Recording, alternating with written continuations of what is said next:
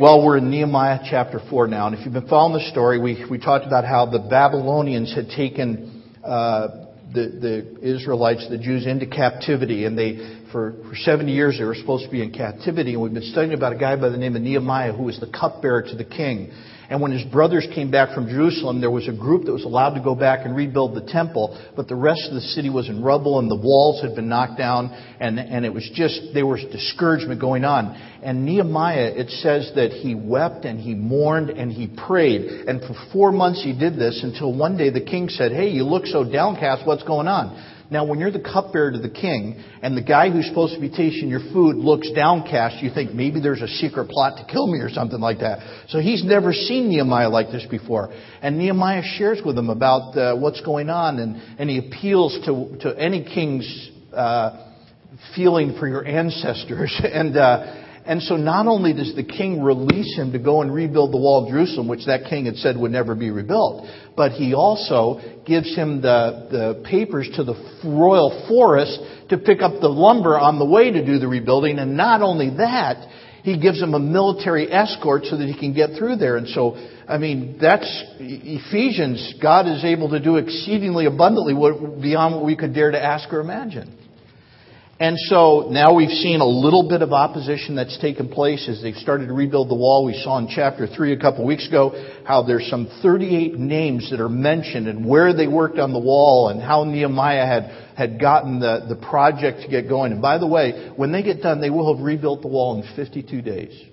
And this is by a guy who is a food taster, knows nothing about the construction business, and he's able to mobilize people by his leadership to get that done. Now, the main reason we're looking at Nehemiah is that uh, if you're visiting today, we're glad you're here, but our official opening isn't until uh, 9-11, until the Sunday after Labor Day.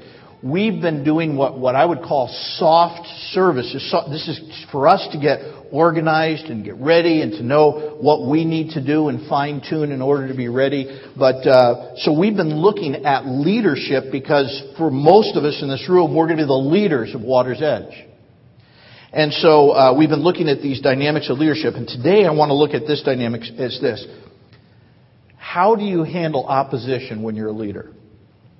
And there is no opportunity without opposition. And I think one of the great tests of leadership is how do you handle opposition? You know, do you panic under pressure? Do you get uptight? Do you lose your temper? Do you blow up? Do you get discouraged? Do you give up? You know, what do you do? And so if you're going to be a leader, I found that part of the job description is putting up with opposition. And so today we're going to look at some things about it, and so let's get right into it. Number one is the tactics of opposition. I want to mention three, but there's more than three, but these are the three that are mentioned in the text today. And uh, so I just want us to uh, take a look at, at, these. Let's start with the scripture there, uh, verse 1 of chapter 4. When Sanballat heard that we were rebuilding the wall. He became angry and he was greatly incensed. He ridiculed the Jews, and in the presence of, of his associates in the army of Samaria, he said, What are these feeble Jews doing? Will they restore their wall? Will they offer sacrifices? Will they finish in a day? Can they bring the stones back to life from those heaps of rubble, burned as they are? Tobiah the Ammonite, who was at his side, said, What are they building? Even a fox climbing up on it would break down their wall of stones. So the first tactic that's often used in opposition is ridicule. And uh, we've got a clear example of that in our text. That's a method that's still used today, I think, especially if you're a student. Uh, in fact, the, there's a lot of books even in, in called about psychological warfare in the business place. And uh, of course, the world continues to ridicule the church. I think uh, put us down, characterizes us as either weak uh, or ignorant or fanatical people. Uh, all pastors are wimps and crooks. Uh, and I'll tell you why that's such an effective means of opposition is that it attacks our sense of self worth. And often we can handle almost everything else but ridicule. You know, when I was a youth director, I had a lot of kids. And by the way, uh, I used to be the youth director at Elmhurst, uh, Heidi, for several years. And, and uh, and the kids went to York High School. But there was one particular professor there, or teacher at York High School, who just made it his business to make fun of and to, and to tease and sarcastic comments to the kids that he knew were Christians in his class. Uh, you could be a Christian businessman, and maybe you've been ridiculed by some of your associates. But the fact is, is that ridicule is always a substitute for reason. You know, laughter is a substitute for logic. And when some people can't reason you out of a position, what they will do is they will ridicule you out of a position. And the truth is that people who ridicule are usually just afraid. They're afraid maybe that you might be, be succeeding. Uh, in fact, uh, here's the thing he uses name calling. He says, the, those feeble Jews. He implies that they have a selfish mo- motive. He makes fun of their beliefs. You know, they're offering their sacrifices. And he overstates the case. And by the way, overstating things is often a good tool of ridicule. You know, he says, You're going to rebuild the wall in one day? Well, did you ever read anything there that Nehemiah said he was going to rebuild the wall in one day? He never said that. But often what people do is they set up a straw man and then they try to knock down that straw man. Notice in verse 3 that the ridicule becomes contagious. Because when Sanballat makes his initial ridicule, his friend, his sidekick here, Tobiah, he chimes in and says, Me too. And he starts mocking because someone else took the lead. And he says, Why that wall? If they put a fox on it, it would tumble down because it won't be strong enough. So, so that's one form. The second form of, of opposition is, is uh, just resistance, organized resistance. Let's look at verse 6. So we rebuilt the wall till it had reached half its height, for the people worked with all their heart. But when Sanballat, Tobiah, the Arabs, and the Ammonites, and the people of Ashdod heard that the repairs of, of, to Jerusalem's walls had gone ahead, and that the gaps were being closed, they were very angry. They all plotted together to, to come and to fight against Jerusalem and to stir up trouble against it. Now, Instead of a couple critics, now what you have is you have a, a, an all-out conspiracy. Uh, Sanballat has gathered all the disgruntled parties together, and they're going to resist the building of the wall. Sanballat, by the way, and the Samaritans were to the north. The Arabs are to the south. Tobiah and the Ammonites are to the east, and the men of Ashdod are to the west. So they're, they're pretty much completely surrounded. Did you hear that story about the Lone Ranger in Tonto? where uh, they, are riding one day and the, this warring tribe of Indians is coming right to them, and, and the Lone Ranger says, What are we going to do now, Tonto? And he says, Kemosabe, we ride to the north. So as they're riding to the north, there's another tribe of, of warring Indians coming right at him. He says, uh, Tonto, what are we going to do now? He says, Kemosabe, we, we ride to the west. And as they ride to the west, there's a whole other warring tribe of Indians coming out. He says, Tonto, what are we going to do? He says, we go to the south, Kemosabe. And they go to the south, and there's all these warring Indians coming at him. And, he, and the Lone Ranger says, What do we do now, Tonto? And he says, What do you mean, we, white men? so, they're completely surrounded. And by the way, I don't know if you've ever noticed that negative people tend to gravitate together. It's kind of like that birds of a feather flock together. Uh, you know, they get together and they say in verse 8, we're going to fight and stir up trouble. I don't know if you've ever met folks like that, but they're all around. And some people think their whole purpose in life is just to be against stuff. Now there's a third tactic, and that's the tactic of rumor. And so let's look down at verse 11. Also our enemies said, before they know it or see us, we'll be right there among them and we will kill them and put an end to the work. And then the Jews who lived near them came and told us ten times over, wherever you turn, they will attack us. You know, the quickest way to spread a rumor is to feed on people's fears. And the gist of this rumor is that we're going to get you from all sides, we're going to attack you, and you won't even know what hit you. And the rumor of this attack was enough to incite a panic. I'd like, it's kind of maybe like the stock market. Uh, inciting some panic over what's going on. But, but let me just give you two characteristics of rumors. First one is they're always spread by those who are closest to the enemy. In fact, those who, Jews who are living outside of the city walls, they're the ones who they spread the negative report to the people who were living inside. And I think what happens is when you're around negative people all the time, you tend to get negative. You become infected. In fact, that's, that's one of the interesting things about rumors. And, and uh, Dave, I think you probably understand this medically. You know, you can walk into a room where somebody is sick and you don't know they're sick.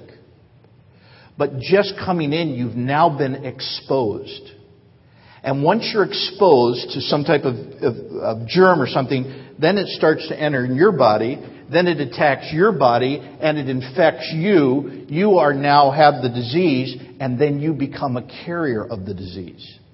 And this is exactly what happens in rumors. You walk into a room, you're totally, you know, oblivious, and somebody says, Hey, have you heard about so and so?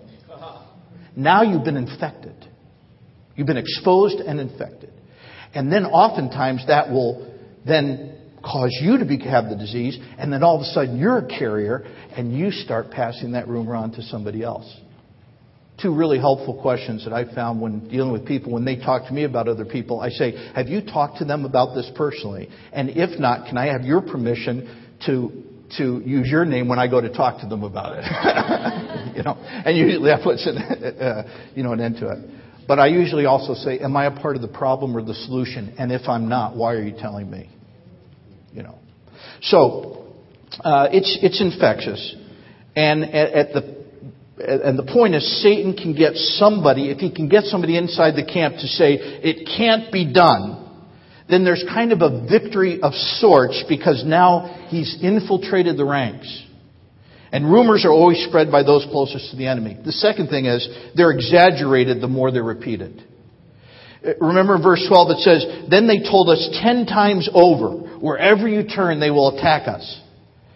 Now, what happens when a rumor gets exaggerated ten times over? People start to believe it. In fact, it was Hitler who said if you tell people a lie long enough, they will believe it. And the point I want to make is that ne- the negative always gets exaggerated when you're in a project. Always. And here's the leadership lesson for today. Leaders don't swallow rumors. They may listen to them, they might chew on them, but they should never swallow them. Now, let's look at the effect of opposition. Uh, look, look down at verse 10 with me. Meanwhile, the people in Judah said, The strength of the laborers is giving out, and there's so much rubble that we cannot rebuild the wall. Also, all, all our enemies said, before they know it or see us, we will be right there among them and we will kill them and put an end to their work. And when you're working on something, you've been getting ridiculed and bombarded with rumor and resistance, you're going to get discouraged. And the effect of the opposition often is just discouragement. Uh, and when you're discouraged, when's that most likely to occur? Notice in verse 6 it says, We rebuilt the wall and it reached half its height. You know, friends, you know when discouragement comes? At the halfway point. And I, am sure I don't know the exact point in this, but when you're in a marathon, there's, they say there's a wall that you have to get through in order to, to finish the race. I don't know if any of you have any unfinished projects around your house. You started them, but you never finished them. Notice I'm not looking at my wife. Uh, you get halfway through a life and you have a midlife crisis. Halfway through a program, halfway through a, a project, and discouragement sets in. And out of this text, I think we see four causes of discouragement. First of all is fatigue. It says the strength of the laborers is giving out. I mean, hard work, no coffee breaks, long days, double duty, and they're just plain tired. And then second is frustration. It says there was so much rubble. I don't know if you've ever been in a building project and there's always piles of plaster and stuff lying around, and, and just being around all that stuff can pretty much frustrate you after a while. And then three is failure. They said, we cannot rebuild the wall. And I'll tell you, when you're tired, everything looks impossible. Vince Lombardi, the former coach of the Green Bay Packers, made this statement Fatigue makes cowards of us all. And then four is fear. They said not only that, but our enemies are going to attack us. Now, the opposition always has two goals. The first is to hinder God's work, which we saw in verse 8, and the other thing is to stop God's work, which we see in verse 11. So, what's the right response to this, to, to this opposition? When you're frustrated and tired and feeling like a failure and you're a little afraid, what do you do? What do you do when your family's under attack? What do you do when your business is under attack? When, you're, when, you're, when you are under attack? When your church is under attack? Well, Let's look at verses 4 and 5. First of all, you rely on God. Listen to what Nehemiah says. Hear us, our God, for we are despised. Turn their insults back on their own heads. Give them over as plunder in a land of, of captivity. Do not cover up their guilt or blot out their sins from your sight, for they have thrown insults in the face of the builders. By the way, uh, sometimes you'll read in the Psalms these incredible comments, and you just go, where does that come from? You know, throw their babies off the cliffs and let them dash into the rocks, or you know, break their teeth or something like that. I read a, a, a Czechoslovakian theologian who made this statement. He said, "Rage belongs with God." And let's face it, we all have those feelings where you just want to punch somebody out, don't we? At some time or other, we get frustrated with other people. Rage belongs with God. So, so here's what we do is we take our rage and our true feelings to God and we leave them with Him. We don't act them out. You know. And so he, he's pretty hot here. He's letting off some steam. And by the way, when you, when you're ridiculed, don't suppress it. Confess it. Rage belongs with God. You rely on God and you just admit it all to Him. And notice what He says. He says, God, we're trusting on you to defend us here. He doesn't get caught up in any name calling. You know, when Sanballat, Sanballat said, you know, oh, you feeble Jews, he doesn't go, well, you feeble Samaritans, you know, tit for tat. Instead, he just, he doesn't call names, he relies on God. Notice in this, I put this in your state notes. It's on the inside page here. Proverbs 26:14. He says, "Do not answer a fool according to his folly, or you will be like him yourself." He's saying here, if you get ridiculed for your faith or for whatever, don't answer back because then you're no better than the person who's ridiculing you. So if you're a leader and you're under attack, rely on God. Nehemiah's automatic response, and I know if you've been with us this summer series, you know his automatic response is to pray. There are more prayers in the book of Nehemiah than any other book of the Bible besides the Psalms. And so, by the way, the greater the opposition, the more you need to pray. And the greater the opposition, the more you need to depend on God. And here's the leadership lesson, I think. When you're ridiculed, don't take it out on other people, but take it out with God. Or speak it out with God. All right. When you're in a situation your home or work or school, don't take it out on people. All right, that's what Nehemiah ends up doing. He relies on God. the best response, I think, to ridicule is no response. And instead, you pray and you keep doing what you should have been doing in the first place, which is what Dave so eloquently said with our children's message today. All right, verses 1 and 3, they're ridiculed. Verses 4 and 5, he prays. Verse 6, it says, So we rebuilt the wall. Ridicule can't stop you from doing something unless you allow it to. And the point is, if you're a leader, you're going to be under attack, so take it out with God. And sometimes if you just ignore the criticism, it just dissipates and falls away. And sometimes it just, when it intensifies, in fact, when, when these guys realized that the ridicule wasn't working, they said, well, we're going to fight against you, we're going to stir up trouble. So it went from ridicule to resistance, and the opposition now gets organized. And so here's the second step of dealing with opposition, and that's this. You've got to respect the opposition. How do you know that Nehemiah respected the opposition? Look down at verse 9. But we prayed to our God, and we posted a guard and night, a guard day and night to meet this threat. By the way, this is a healthy respect. You know, they did the prayerful thing and they did the practical thing. It's one thing to lie in bed and say, Oh, I'm so afraid that burglars might break into our house. It's another thing to get up and lock the front door. Okay? Oliver Cromwell said, Trust God and keep your powder dry. So petition, my grandma Dixie used to say, without precaution is presumption. Okay? Petition without precaution is presumption. So you do pray and you do rely on God, but you also respect the opposition. And the stronger the opposition is, the stronger you need to respond. Look at verse 9. Who prayed? Somebody just shouted out. Who prayed? We prayed. This is about the fifth or sixth prayer in the book of Nehemiah already. And every other one, Nehemiah says, I prayed, I prayed, I prayed, I prayed, but this is the first time it says, we prayed. Now, where do you think they got that idea? Because they've been watching their leader. And he kept going to God whenever they had issues. So now they say, hey, maybe this is what we should be doing. So we prayed. And uh, they, I think that's a great example too. Show and tell. Leaders lead by showing, not just by telling. And Nehemiah's been praying for three and a half chapters, so the people say maybe it works, so so they they start to pray. And the point I want to make is that whenever there's corporate opposition, there needs to be corporate response. We pray. So Nehemiah sets up an alarm system. It's kind of a 24 hour watch.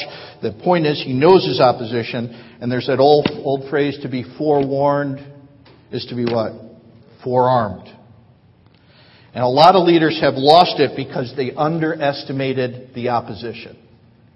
A phrase that's used over and over again in the New Testament is watch and pray. Watch and pray. Jesus said in Matthew 26, watch and pray so that you will not fall into temptation. And then that next verse, the spirit is willing but the flesh is weak.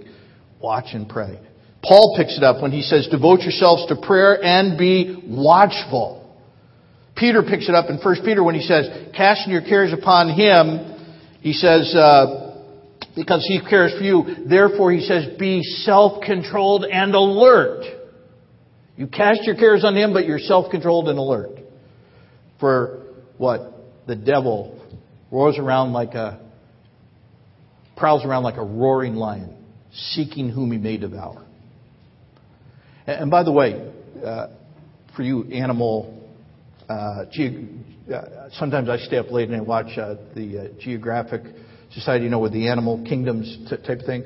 Do you know that that uh, a lion is not the fastest animal in terms of catching its prey? What gives them the advantage is they're like that, because when they roar, it paralyzes for a split second that rabbit or whatever they were trying to chase. And in that second of being paralyzed, then the lion's able to pounce on them. And the, and the, the devil cannot hurt you if you're a believer.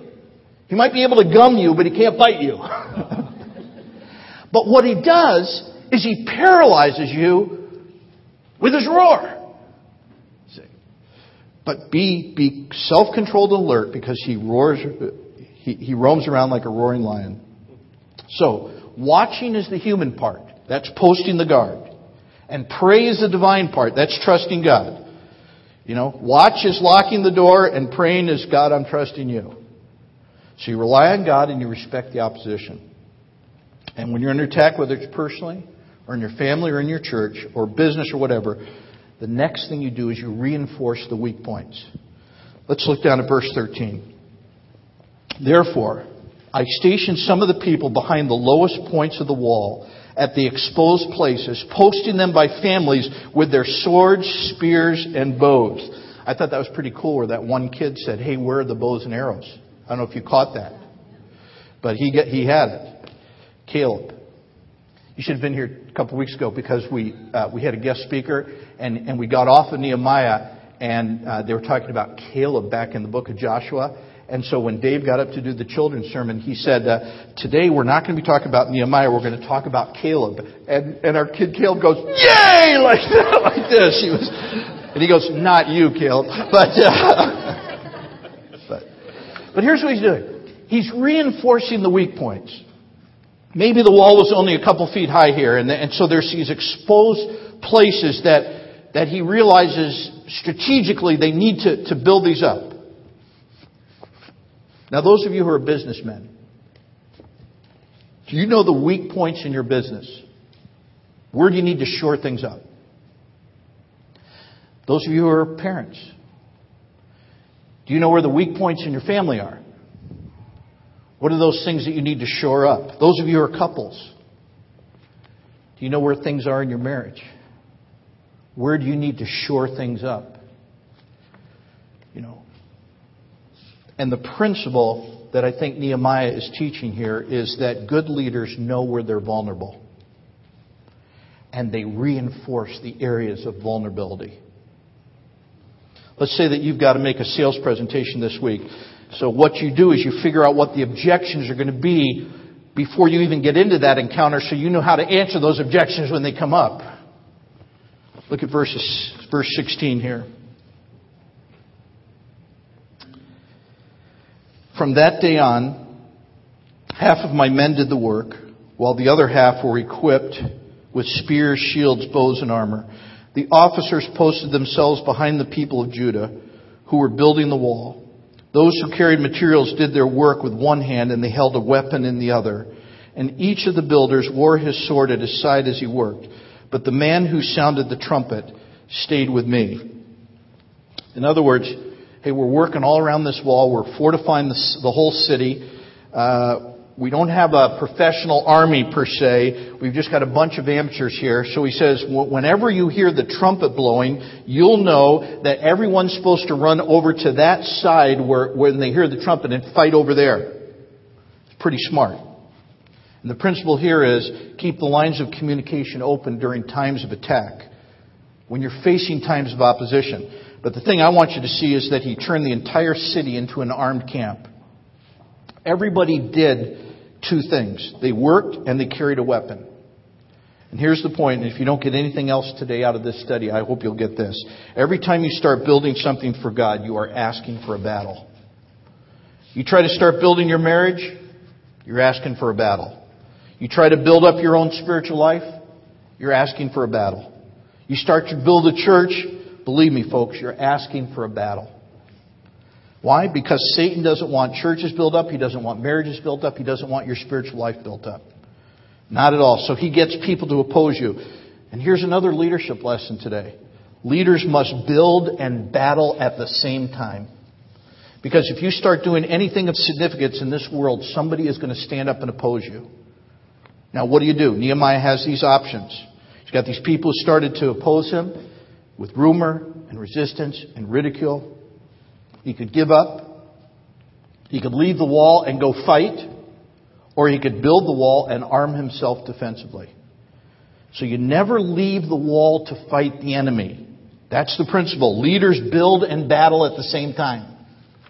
And in a practical sense, you could spend all your time putting out fires and you never get the job done.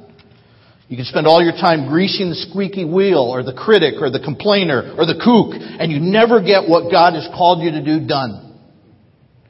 Verse 13, it says he posted them by families. Why did he do that? Because when you're under attack, you, you, you need to have some support. And by the way, that's one of the benefits of a small group, isn't it?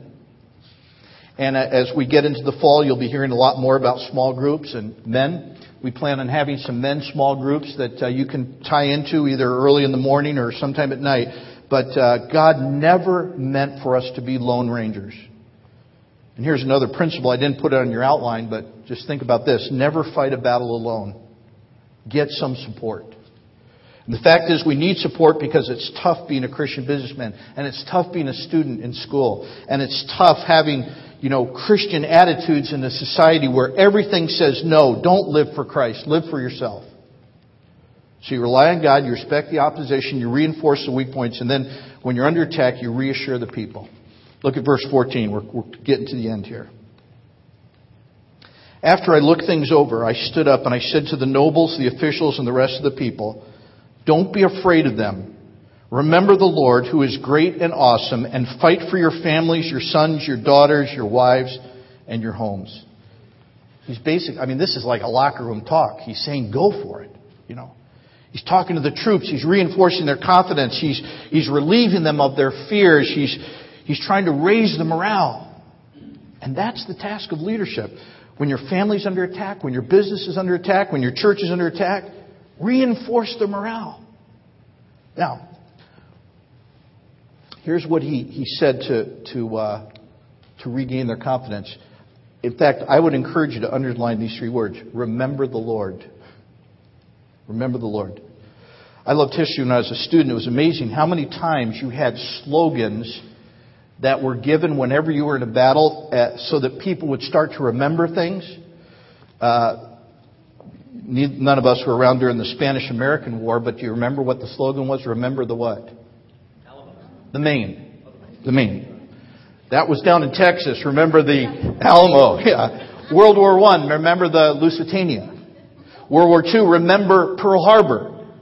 And it's interesting to me, every time they give these slogans about remember something, it had to do when they were defeated. You know. Remember that defeat back then? Let's go get them. Nehemiah does just the opposite. He says, Hey, remember when we got exiled in Babylonia? Remember the Lord. What he's saying here is let's look out at the future. Let's get our eyes off the opposition let's get our eyes back on the Lord. You know. And folks, I want to tell you, when, when you're under attack, whenever the, whatever the devil can do to focus you on the opposition, then he's already made a major victory. So you focus not on the opposition, but you focus on the Lord. Now, what is the Lord like? Verse 14, he says, Don't be afraid of them. Remember the Lord who is great and awesome. You know, it's interesting, I'll give you a little Hebrew lesson. That word, don't be afraid, and awesome are really two same words in Hebrew, just it's the context they're used, in. Afraid and awesome. And I think he's trying to make, it, make us understand that when you fear God, you won't fear people. The fear of God replaces the fear of man. When I don't, when I don't fear God, then I'm afraid of men. But when I fear God, I'm not afraid of men. And uh, I'm, by the way, I'm talking about reverential fear here. And then I don't fear anybody else because I know that I'm, what I'm doing is pleasing to God. Jesus said it this way in Luke 12. He said, Don't fear people who can kill your body. Fear the person who can send you to hell after your body's dead. He's saying if you have a healthy respect for God and a reverence for Him and you realize how powerful He is, you have no problem fearing people. Notice down to verse 20. He says, uh, Our God will fight for us. Now, there's one last step in facing opposition, and then we'll be through. You rely on God, you respect the opposition, you reinforce your weak points, you reassure the people, and then you refuse to quit. Notice verse 15.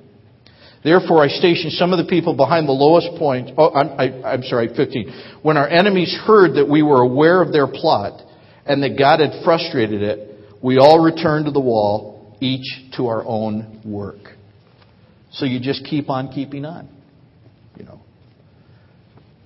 They tried to stir up trouble. They tried to stop the work. And now when you know what the opposition's goal is, what do you do? For heaven's sake, don't quit. You know. Calvin Coolidge put it this way, press on, he said. Nothing can take the place of persistence. Talent will not. Nothing's more common than ta- unsuccessful men with talent. Genius will not. Unrewarded genius is almost a proverb. Education will not. The world is full of educated derelicts. And I would suggest that the Holy Spirit led person could say what Calvin Coolidge closed his statement with persistence and determination are the overwhelming power. We just don't know how to quit. Look at verse 21 to 23. So we continued the work with half the men holding spears from the first light of dawn till the stars came out. At that time I also said to the people, Have every man and his helper stay inside Jerusalem at night, so they can serve us as guards by night and as workers by day. Neither I nor my brothers nor my men nor the guards with me took off our clothes. Each had his weapon even when he went for water. I want you to notice a couple quick things. Is they worked through the night. He told all the people that lived outside Jerusalem, stop commuting to work, come on and stay in Jerusalem, because when you're under attack, you got to stick together. And Nehemiah is leading the way. He's doing his share. He says, Neither I nor my brother took off our clothes. And leaders model persistence. They're the last to give up. They're the last to jump ship. They're the last to refuse to quit. So I want to ask you in closing today, what does the devil want you to give up on? Is it reading your Bible through in this next year? Is it giving up on a career? Is it giving up on a dream that you've had? Is it giving up on, on an idea or a ministry that you have at the church or giving up on your small group? You see, if that's the thing that he wants you to give up on, then that's the very thing you should keep doing. You know, there's an old adage, it's not in the Bible, that one day Satan had a garage sale. Now you know it wasn't in the Bible. and at the garage sale, he was selling all the tools that he had used for all the centuries. Lying, hatred, malice, lust, envy, greed, jealousy, pride, all these different things. And over in the corner was one tool that was priced about five times as much as any of the other tools in the garage sale. And nobody bought it because it was so expensive. So someone over and they say, why is this tool so expensive? And he said, because that's discouragement. And that's my most important tool. See, Satan might not get you to go out and commit a moral sin, but he'll discourage you quicker than you'll know. And a discouraged Christian is an ineffective Christian because that means that we've taken our eyes off the Lord and we put it onto our circumstances. And since Satan never sold that tool, he's still using it today. How many of you have maybe had him use it on you this week? Discouragement. A fundamental principle of the Christian life don't give up. And so I want to close with this poem. I want to let go, but I won't let go. There are battles to fight by day and night for God and the right, and I'll never let go. I want to let go, but I won't let go. I'm sick, tis true, and worried and blue and worn out through and through, but I won't give up. I won't let go, but I want to let go. I'll never yield. What? Lie down in the field and surrender my shield? No, I'll never let go. I want to let go, but I won't let go. May this be my song mid legions of wrong. Oh God, keep me strong so I never let go. And persistence is the ultimate test of leadership. It's the acid test. And when someone laughs at you for being a Christian, it may hurt, but it can't stop you. You just simply outlast your critics. Well, I think that's enough for today. Opposition comes and goes. And the tide in your life might be right out right now, but it will come back in, so hang in there. Let's pray together. And Father, We've looked today at some of the ways that the world opposes your work. We know you said in your word that we should not be ignorant of Satan's schemes. And we should realize that behind the opposition, the source of it is that old serpent, the devil. And we know that he will use ridicule and organized resistance and rumors and many other things to discourage us. So would you help us to realize that the cause of our discouragement, whether it's fatigue or frustration or failure or fear, help us to take the antidote and to rely on you. Don't let us underestimate the opposition, but to reinforce our weak points, and by the power of your Holy Spirit to encourage others, and most of all, help us to refuse to quit because we're doing this for Jesus' sake. And it's in His name we pray. Amen.